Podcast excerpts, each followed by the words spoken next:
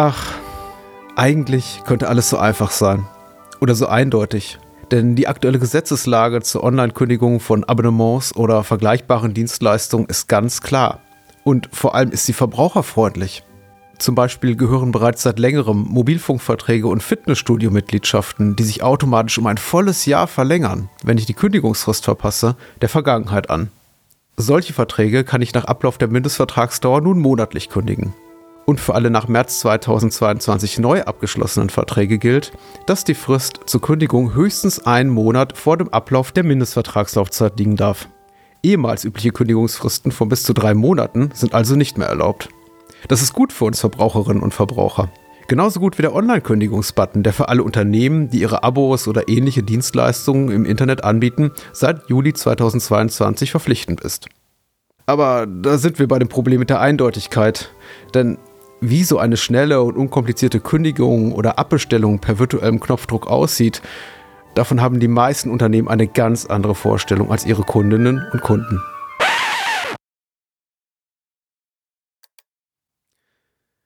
Okay.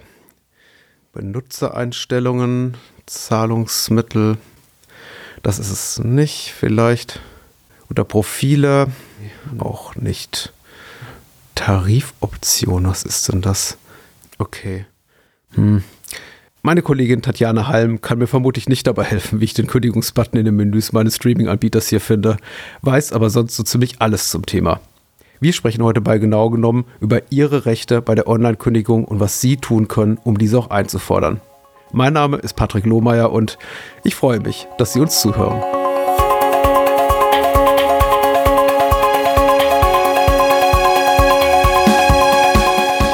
Zum Thema Online-Kündigung spreche ich heute mit Tatjana Halm von der Verbraucherzentrale Bayern. Hallo Tatjana. Hallo. Ja, euer Hauptsitz ist in München. Du arbeitest heute remote von Nürnberg, aber ja, unabhängig vom Standort, ob äh, Mittelfranken oder Oberbayern. Sag mir mal, was ist dein Job bei der Verbraucherzentrale Bayern? Ähm, ja, ich bin Referatsleiterin für den Bereich Recht und Digitales und ähm, habe sehr vielfältige Aufgaben von Öffentlichkeitsarbeit, aber eben auch zu schauen, welche neuen Themen sind für die Beratung, für die Information oder für die Bildung von Verbrauchern relevant. Unter anderem eben auch der Online-Kündigungsbutton. Ich möchte erstmal die Frage stellen, über welche Arten von Online-Kündigungen sprechen wir eigentlich heute, wenn wir an den Kündigungsbutton denken, der ja gesetzliche Pflicht ist seit Juli 2022, oder? Das ist richtig. Ähm, seit letztem Jahr gibt es den Online-Kündigungsbutton als Pflicht für die Anbieter, die beispielsweise Fitnessstudios anbieten, Telekommunikationsdienstleistungen äh, anbieten. Also alles, was halt wirklich so Dauerschuldverhältnisse sind, Dauerdienstverträge sind, die ja im Alltag vor, vorkommen. Nichts äh, dabei ist aber allerdings alles, was mit Finanzen zu tun hat, also Versicherungen oder Mietverträge. Das ist nicht dabei, aber ansonsten alle dauerhaften Verträge, die man so abschließen kann. Ah, okay. Ein Verein, in dem ich zum Beispiel Mitglied bin, muss mir also keinen Kündigungsbutton anbieten, wenn ich aus eben diesem austreten möchte. Nein, muss er nicht. Äh, das ist ja kein äh, Dauerschuldverhältnis in dem Sinne, dass man hier wirklich äh, eine Leistung in Anspruch nimmt, sondern man zahlt ja dafür, dass man Mitglied ist. Und deswegen ist das hier nicht einschlägig. Wie ist es denn, wenn ich von der Offline in die Online-Welt wechsle? Jetzt denke ich zu, zum Beispiel zuallererst an meine Eltern, die mindestens zwei Zeitschriften-Abos laufen haben, die sie aber definitiv nicht online getätigt haben, sondern das eine, glaube ich, telefonisch und das andere einfach per Briefverkehr. Muss mir da auch der Anbieter dieser Zeitschriften, dieses Verlagshaus zum Beispiel die Möglichkeit geben, diese Verträge online zu kündigen? Ja, da ist jetzt mal die klassische Juristenantwort, es kommt drauf an. Mhm. Weil es kommt nämlich nicht drauf an, wie man den Vertrag abgeschlossen hat, sondern wie die Unternehmen die Möglichkeiten bieten, dass man generell Verträge abschließen kann. Also das heißt, wenn man so ein Zeitschriftenabo generell auch ganz allgemein online abschließen kann, dann muss es auch für alle online kündbar sein. Also unabhängig davon, wie der Einzelne dann den Vertrag abgeschlossen hat. Den Online-Kündigungsbutton, den hatten wir gerade schon mal erwähnt. Und ich habe gesagt, da, da ist irgendwie was neu seit Juli 2022 oder eben auch nicht, weil offensichtlich tun sich einige Anbieter damit schwer, den so einzubauen, wie es denn vorgeschrieben ist. Wie sieht denn da die, die Gesetzgebung aus zu Online-Kündigungen? Was ist da neu und was müssen Anbieter tun, damit ich ordentlich kündigen kann online? Also zum einen müssen Anbieter, also zumindest diejenigen, die davon betroffen sind, eine Schaltfläche zur Verfügung stellen, die auch quasi von jeder Seite aus erreichbar ist, dass man überhaupt sieht, hier kann ich kündigen.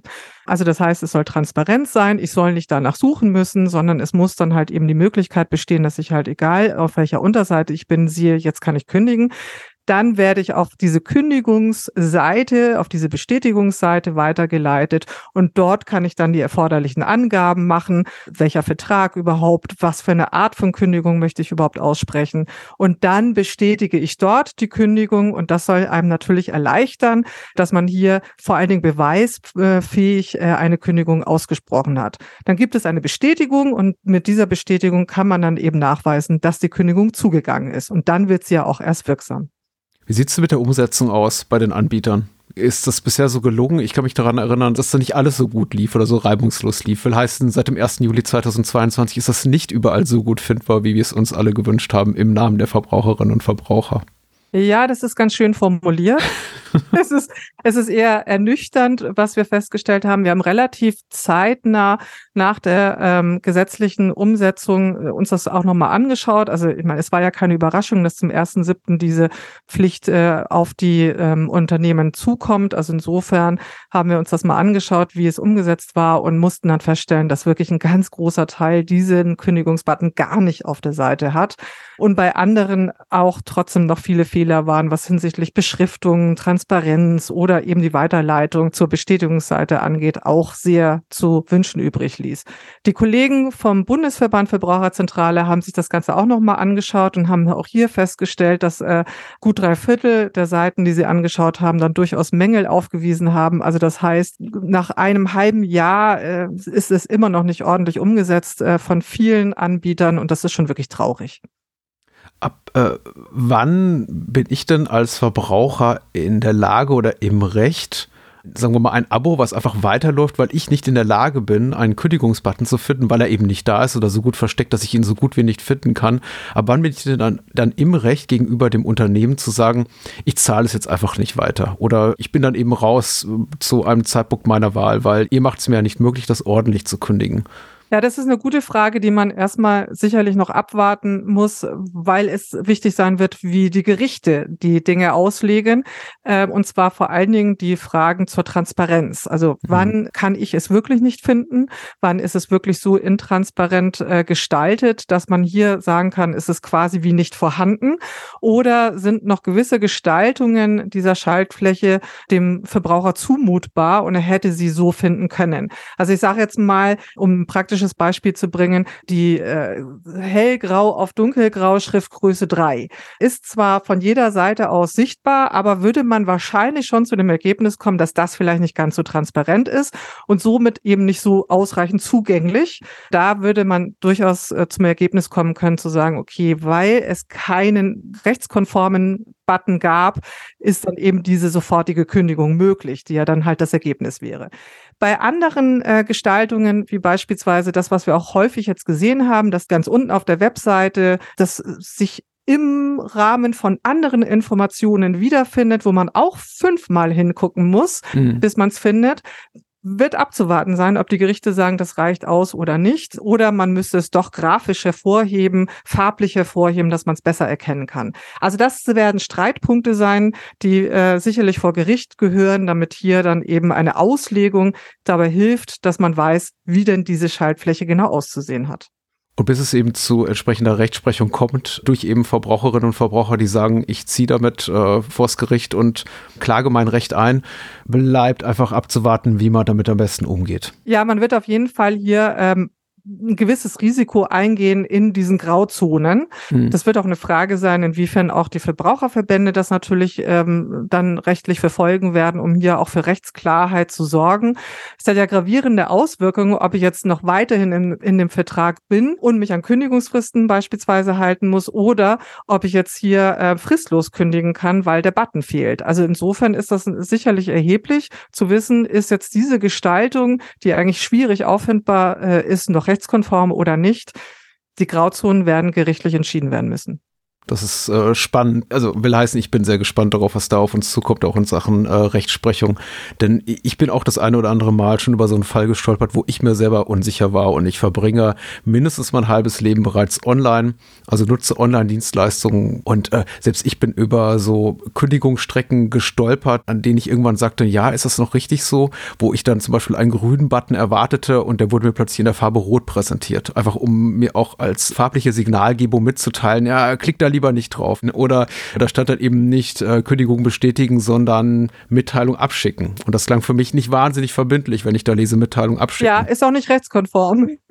Aber es bringt mir, du, du sagst im Moment bringt mir das noch herzlich wenig, solange es eben nicht Präzedenzfälle gibt, in denen ein Urteil gesprochen wird, wo, wo es dann heißt, ja, sowas darf man nicht. Nee, äh, ganz so negativ will ich es jetzt nicht sehen. Ähm, es gibt klare Fälle, also wenn jetzt zum Beispiel hier Mitteilung abschicken steht, hat das nicht viel zu tun mit dem jetzt hier kündigen. Also es ist ja quasi gesetzlich vorgegeben, dass deutlich da auf die Kündigung hingewiesen werden muss.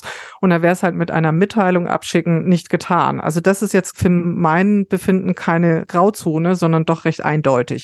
Es geht eher wirklich um diese Frage der Gestaltung, der optischen Gestaltung und vor allen Dingen auch der Positionierung der Bestätigungsschaltfläche. Wir haben vielleicht alle den Bestell-Button so ein bisschen im Kopf, bei dem gesetzlich vorgegeben ist, der soll farblich hervorgehoben sein. Also das heißt, dieses Kästchen drumherum, was man sich so als Button vorstellt, ist dann hier auch wirklich auch als Button zu verstehen. Bei dem Kündigungsbutton ist es eben nicht so. Also das ist äh, vielleicht eben genau das, was man eben abwarten muss, ob hier auch wirklich das reicht, dass man nur irgendwas anklicken kann, ohne dass man vorher erkennt, dass man es anklicken kann, sondern nur weil es da steht weil hier ist das Thema der Schaltfläche ja wirklich nur was Klickbares. Und das ist vielleicht so ein bisschen die Krux, dass der Verbraucher, die Verbraucherin unter Kündigungsbutton wirklich was Visuelles äh, erwartet und mhm. äh, ist nicht unbedingt der Fall. Und dann wird man eben entscheiden, ob diese Gestaltungen ausreichen oder eben nicht. Gibt es für dich eine Möglichkeit, das juristisch zu bewerten, wie man damit umgehen sollte, wenn man zum Beispiel auf einer Kündigungsstrecke ausgebremst wird vom Anbieter? Das ist etwas, was mir auch das eine oder andere Mal schon begegnet ist, dass mir dann immer wieder quasi der Weg erschwert wird auf dem Weg zum Kündigungsbutton, den es vielleicht sogar am Ende gibt, aber dass mir eben auf dem Weg dahin mindestens zwei, eher drei Screens angezeigt werden oder Pop-ups, Layers, wie auch immer, in denen gesagt wird, willst du nicht doch bleiben? Wir schenken dir ein Brillenetui oder der nächste Monat, den gibt es zum halben Preis oder sowas. Auch da würde ich sagen, je nach Gestaltung ist das natürlich dann eben der Versuch der Vereitlung der Kündigung. Also hier ist ja ganz klar. Aber es erschwert mir doch den Weg ja. zu einer Dienstleistung, ne, zu der ich eigentlich wollte. Ja, ich würde jetzt eine Kündigung nicht unbedingt als Dienstleistung sehen, sondern wirklich die Möglichkeit, mich von der Dienstleistung zu trennen, was ich ja eigentlich will. Ähm, mhm. und da gibt das Gesetz ganz klar vor, dass ähm, man von der Schaltfläche direkt auf die Bestätigungsseite will. Also gegen solche Vereitlungsversuche könnte man schon ganz gut vorgehen juristisch, mhm. weil wir hatten vergleichbar jetzt, weil das ja schon sehr abstrakt ist, diese Vorstellung, aber vergleichbar in der analogen Welt vielleicht noch ja auch immer wieder diese Hinweise, dass wenn eine Kündigung ausgesprochen worden ist, der Anbieter dann nochmal nachgehakt hat oder gesagt hat, oh, das müsste erstmal nochmal telefonisch bestätigt werden. Ähm, auch das ist ja äh, unwirksam. Man kann eine Kündigung, die erklärt worden ist, nicht nochmal verhindern, indem man dann halt eine telefonische Bestätigung verlangt, äh, weil die Kündigung wird ja mit Zugang wirksam.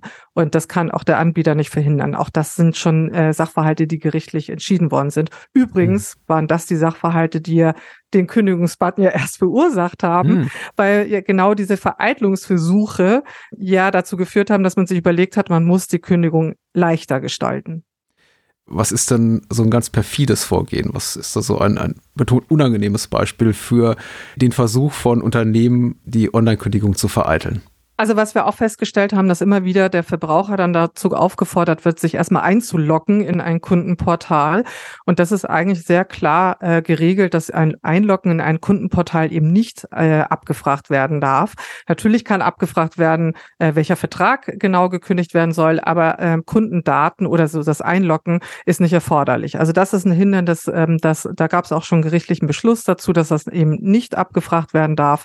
Und insofern ähm, hat der Verbraucher hier dann auch eben die Möglichkeit, sich dahingehend zu beschweren, dass diese Informationen nicht notwendig sind. Weil häufig ist es ja so, dass man dann eben diese Kundendaten nicht hat oder sich nicht eingeloggt hatte von vornherein, da überhaupt gar kein echtes Portal hat, es nicht findet und dann scheitert eine Kündigung daran, dass man dann halt irgendeine Nummer nicht findet.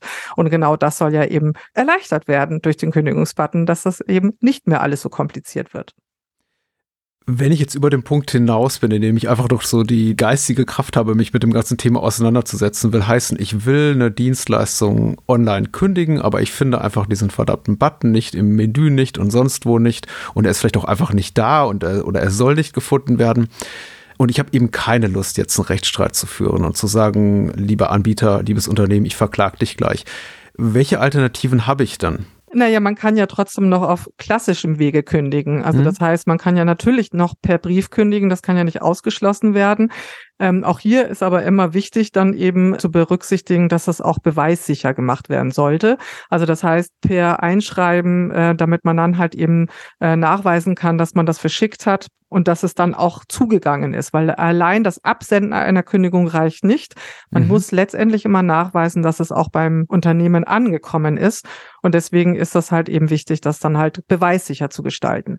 Eine E-Mail ist hier nämlich genau immer das Problem. Bei der E-Mail kann man dann vielleicht noch noch nachweisen, dass man sie versendet hat, aber dass sie eingegangen ist, kann man nicht immer zwingend beweisen. Und deswegen ist eine E-Mail als Kündigung nicht das geeignete Mittel. Geht es denn auch telefonisch? Weil da habe ich einen anderen Menschen in aller Regel an der Strippe, der mir dann sagt, ja, ja, habe ich gehört, ist gut so. Das ist absolut unsicher. Also das ist wirklich dann überhaupt nicht mehr beweisbar. Man kann dann vielleicht noch darlegen, dass man um die Uhrzeit vielleicht bei dem Mitarbeiter mit vielleicht dem Namen, den er nennt, angerufen hat, aber beweisen kann man da gar nichts. Also man kann das Gespräch nicht nachweisen.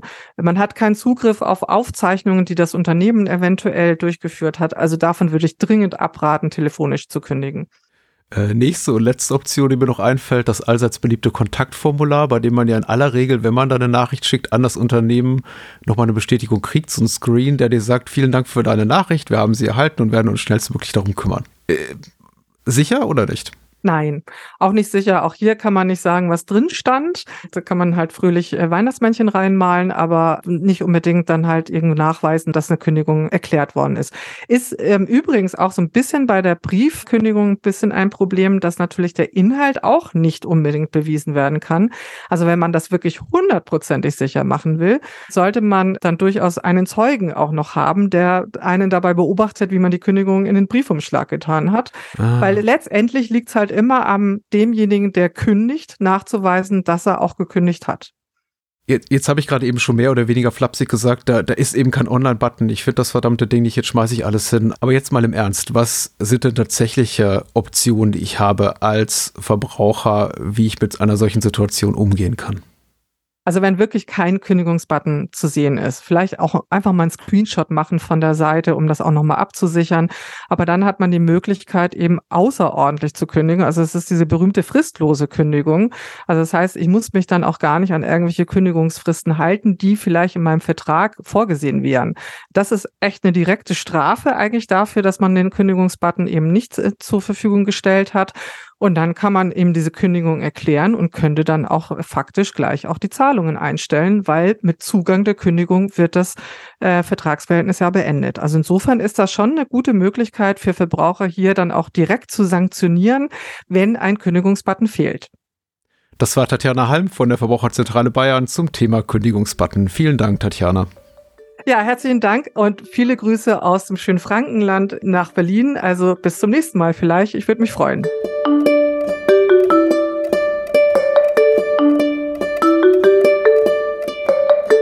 Vielen Dank an alle Menschen, die die Produktion dieser Podcast-Reihe ermöglichen. Und natürlich an Sie fürs Zuhören. Weitere Informationen zum Kündigungsbutton, digitalen und nicht digitalen Verträgen, Online-Shopping und vieles mehr finden Sie unter verbraucherzentrale.de. Unseren Podcast kann man übrigens auch abonnieren. Das kostet keinen Cent und mit einem Klick sind Sie uns wieder los. Aber falls Ihnen unser Gespräch gefallen hat, folgen Sie genau genommen doch in einer Podcast- oder Audio-App Ihrer Wahl und empfehlen Sie uns weiter. Für Feedback und Themenwünsche erreichen Sie mich per E-Mail an podcast.vz-bln.de. Dies war genau genommen der Podcast der Verbraucherzentrale. Mein Name ist Patrick Lohmeier und ich freue mich aufs Wiederhören.